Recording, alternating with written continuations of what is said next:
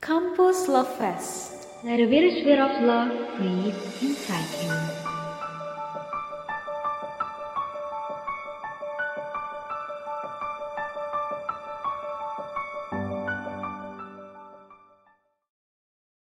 Halo teman-teman, selamat pagi, siang, malam.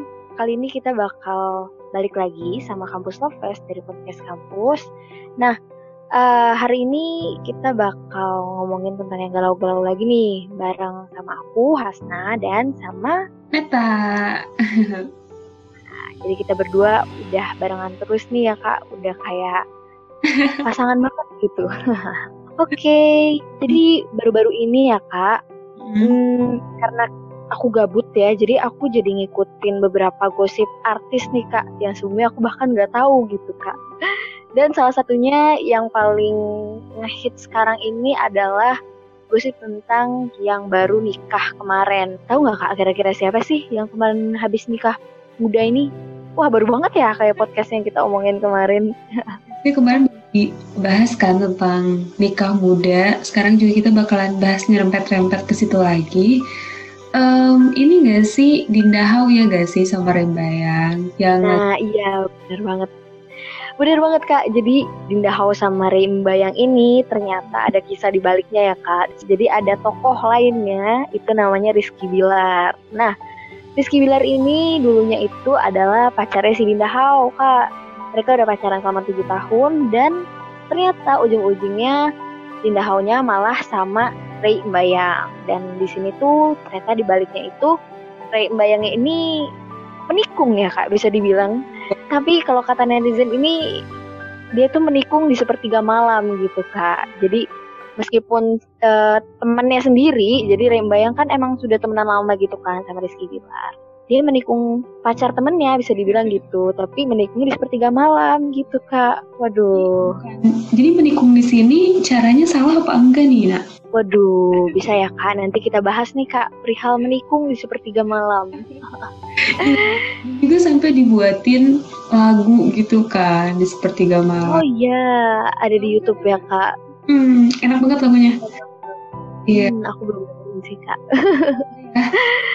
Dinda Hau sama Rembayang juga ada yang Rizky ini loh yang kembar itulah pokoknya.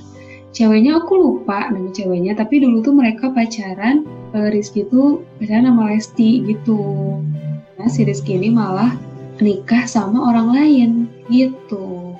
Detail ceritanya cuma karena Lesti sama Rizky Pilar yang tadi kan Lesti sama Rizky Pilar ini sama-sama eh, apa ya disakitin gitu ya ditinggalin nikah terus mereka kayak suka dijodoh-jodohin gitu nak kayak gitu deh sekarang artis Karena punya kisah yang sama kali ya kak. ya kayak nikah tuh sekarang emang kayak ya udah kenal dulu aja tapi bentar dan nikah gitu deh antara ditikung atau menikungnya ya siapa yang tahu ya cuma mereka yang tahu aja Iya benar sih kak. Benar tadi tuh.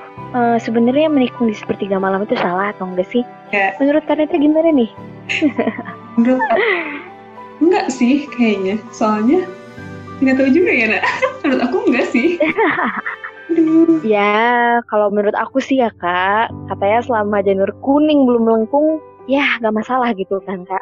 Sebenarnya pacaran kan juga ya elah baru pacaran masih bisa ditikung di sepertiga malam gitu kalau kata netizen gitu ya kak. Dan Hmm. emang bener sih faktanya eh sepertiga malam itu kuat-kuatan doa lah ya Jadi yang mana yang berjodoh dia yang menang di mata Allah juga mungkin gitu ya kak. Dan doa bukan kuat-kuatan harta ya gak sih nak? Jadi harta Ya, juga buat cinta gitu. Ya kira-kira kita bakalan gitu juga nggak ya nak? Waduh, kita lihat saja nanti ya kak. ah lanjut nak. Gimana nih? Kita mau ngomongin apa lagi di tikung sepertiga malam? Di tikung di sepertiga malam nih kak.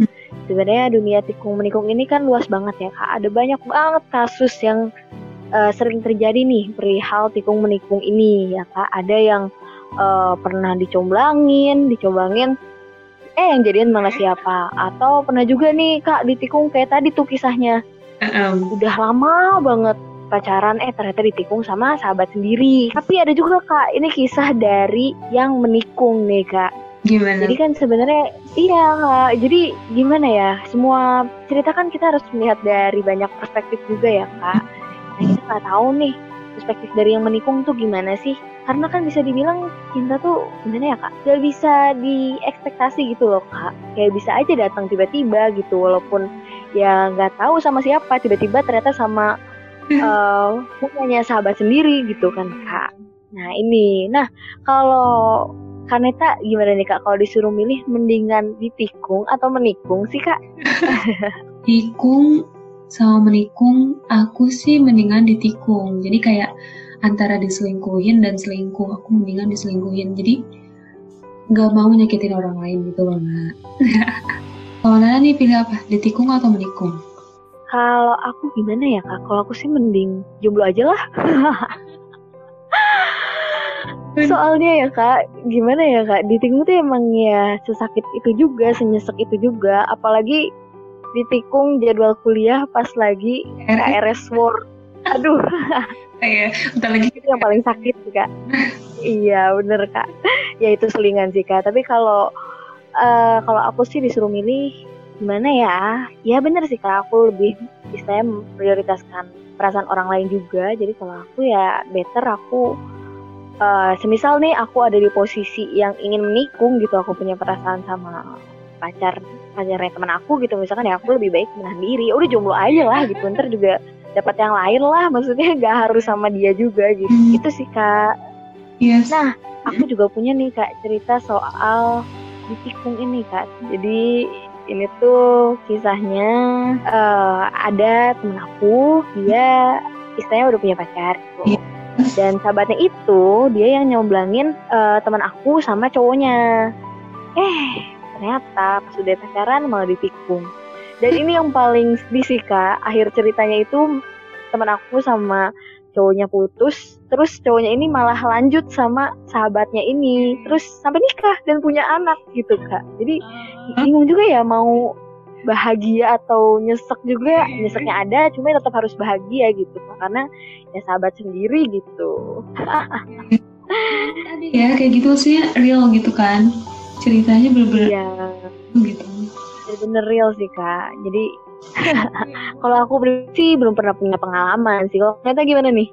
Sama aku juga belum pernah. Makanya kayak aduh belum terlalu bisa ngebayangin nih ditikung sama menikung hmm. enggak sih lah aduh belum berarti akan ya kak waduh aduh gak mau nak sakit banget sih Iya selalu ada aja gitu yang misalnya nyomblangin, eh taunya malah yang jadinya yang nyomblangin ini gitu bukan yang dicomblangin yang jadinya ada aja yang kayak gitu. Emang hmm. gak bisa diprediksi juga sih nah. Hmm, ini sebenarnya aku bingung juga sih. Jadi sebenarnya perasaan tuh bisa dikendalikan atau enggak sih? Itu sih kak. Poinnya ya, kalau misal perasaan itu kan kalau menurut aku di perspektif aku perasaan itu sebenarnya bisa dikendalikan. Jadi tadi kalau di case aku suka sama uh, cowoknya sahabat aku gitu misalkan ya aku bisa mengendalikan perasaan aku gitu. Jadi aku better istilahnya mengalah gitu. Itu sih kak. Cuma ya tadi bener sih nggak ada yang nggak ada apa ya istilahnya suka sama uh, pacarnya teman kita ya itu bukan sebuah kesalahan juga. Tapi gimana cara nyikapin perasaan kita itu yang salah gitu nggak sih kak? Iya. kan terus juga kita juga harus tahu diri lah ya sekiranya gitu. Iya benar benar benar benar kak. Itu lah ya. Buat kalian mm. menikung mohon sadar diri. Oke okay, kak. Uh, gimana kalau kita berimajinasi dulu nih kak? Gimana nih? Oke. okay. Oke, okay, kalau gitu posisikan diri aja kak. Kan ini kita berimajinasi ya kak. Yeah. Seandainya, seandainya nih di uh, sekarang Aneta punya doi gitu, punya cowok lah istilahnya dan ya udah, uh, udah suka juga, udah sayang juga. Terus doi ini ternyata suka sama sahabat dekat Kaneta nih. Terus ya udah kecewa dong kak pasti ya. Iya. Yeah. nah, kalau kecewa terus habis itu doi minta baikan gitu. Mm. gimana tuh kak?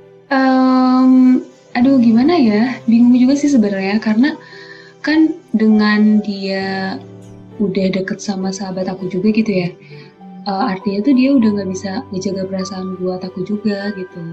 Kalau aku sih kayaknya mendingan ya udah aja deh gitu. Karena dia juga udah nggak setia gitu sama kita ya, gitu lah. Meskipun emang susah sih ya.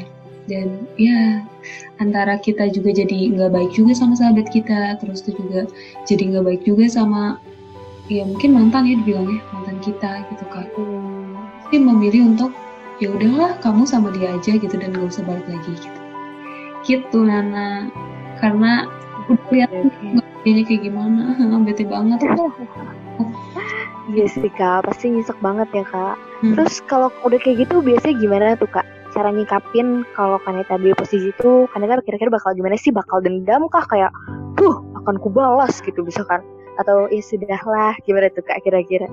Kayaknya aku yang kedua deh, ya sudahlah gitu. Karena nggak bisa juga nak kayak ya udah aku tuh emang orangnya kayak gitu kayak lebih ya udahlah kalau misalnya kayak gitu ya udah kayak gitu gitu emang susah buat bersikap bodo amat tapi karena kalau misalnya kita kekeh gitu ya, nah kalau bahasa Sundanya mah kekeh keras kepala atau sesuai kemauan kita juga nggak akan bisa gitu. Takutnya juga ke depannya malah nggak baik juga gitu. Jadi ya udahlah karena aku, kalau misalnya udah disakitin pasti nemu yang lebih baik ya.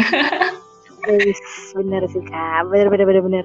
Ya kan kalau kata orang mah yang baik pasti dapetnya yang baik gitu ya kak. Jadi yang ditikung dapatnya dengan yang menikung dan akan ditikung lagi enggak sih enggak juga sih cuma ya istilahnya peribahasanya begitulah ya kak oke okay.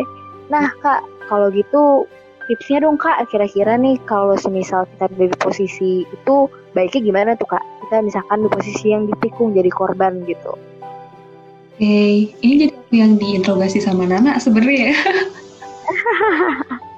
Kalau misalnya Iya juga ya. Aku jadi kayak wawancara gitu ya, Kak. Gak apa-apa. Oke oke oke. Ini kita berbagi aja sih kak. Karena kayaknya karena itu lebih ber berpengalaman sih. Karena kan lebih tua dari aku nih. Kayaknya pengalaman soal cintanya juga lebih udah lebih pro lah ya. Aku kayak masih nuk lah. Si cupu-cupu lah. Nana.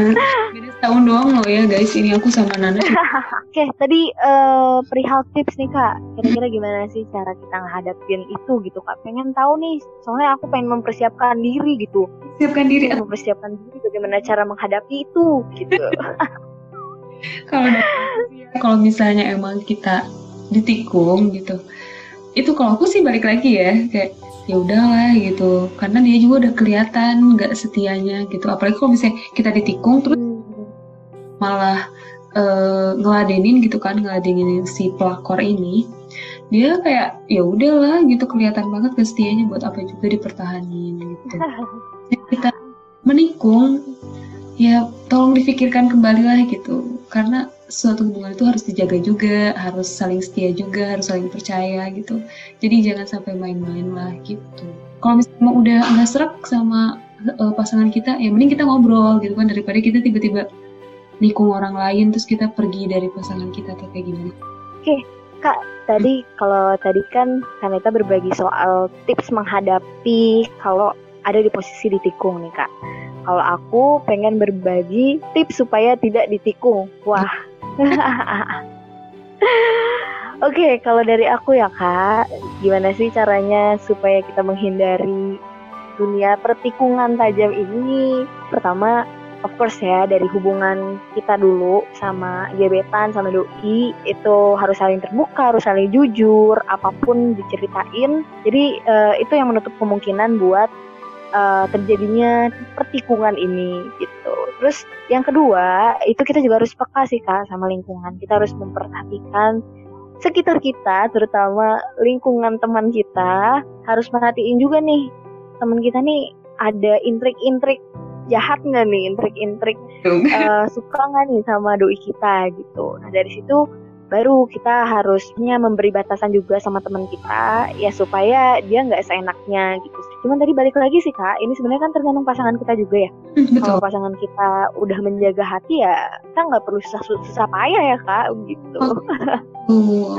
ya gitulah emang gimana pasangan kita juga terus ya terkadang mungkin nggak selalu pasangan kita yang disalahin ya kita juga kan yang harus introspeksi hmm. kita yang salah atau kayak gimana gitu emang ya kalau hubungan kan nggak pihak yang salah ya. Kadang emang dua-duanya juga harus saling mengerti dan introspeksi diri gitu.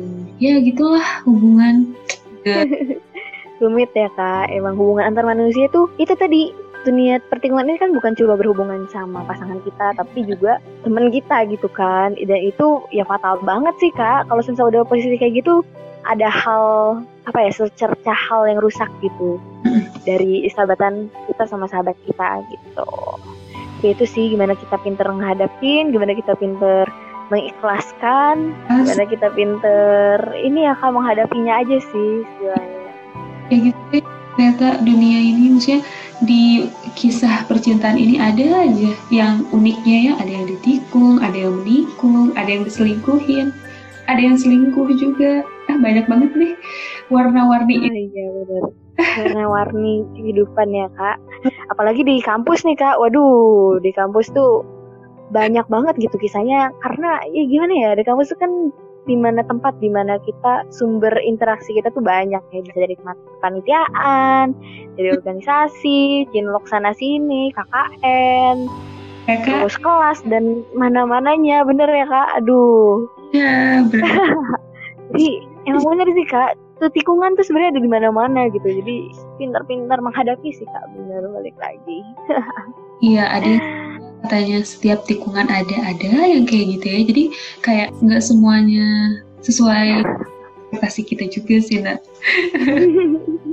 gimana nih nak udah ya kayaknya cerita tentang pertikungan tajam ini pertikungan tajam dong tadi Nana bilangnya Iya kayaknya gitu. Teman-teman kayak uh, kali aja nih kayaknya kalian juga yang dengerin podcast kita sekarang. Ada yang pernah ditikung atau juga mungkin ada yang pernah nikung temannya sendiri sahabatnya sendiri kali aja kan kita nggak tahu. Nah nanti bisa banget kalau misalnya ada cerita-cerita lain juga bisa share ke kita. Jangan lupa untuk selalu dengarkan podcast kita podcast Kampus Lovest di Spotify. Kesayangan kalian semua. Yep uh, makasih buat teman-teman yang udah mendengarkan uh, soal dunia pertikungan ini kita udahin dulu ya kak. Yang penting intinya tikung menikung itu adalah bagian dari perjalanan dan gimana kita menghadapi itu adalah uh, kunci dari dunia pertikungan yang tajam ini, kak. Makasih sekali lagi, dua kali lagi, tiga kali lagi buat teman-teman yang udah dengerin podcast kita. Sampai jumpa di episode selanjutnya. Dadah. Dadah.